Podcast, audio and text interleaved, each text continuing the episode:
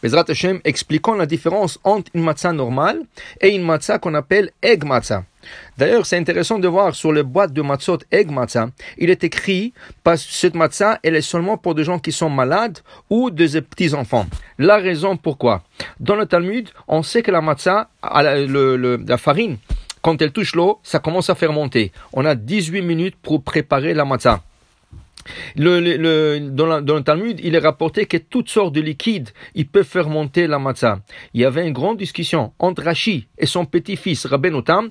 Est-ce que l'œuf, c'est comme de l'eau et ça fermente la farine?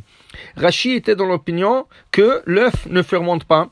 Et dans ce cas, même si la matzah dépasse 18 minutes, il n'y a aucun problème. Rabben Otam était dans l'opinion que l'œuf fermente comme l'eau. Le Shulchan Aruch, il a décrété comme Rashi. Dans ce cas, la matzah, n'importe le qui peut la manger, même pendant Pessah, pour le séfarade.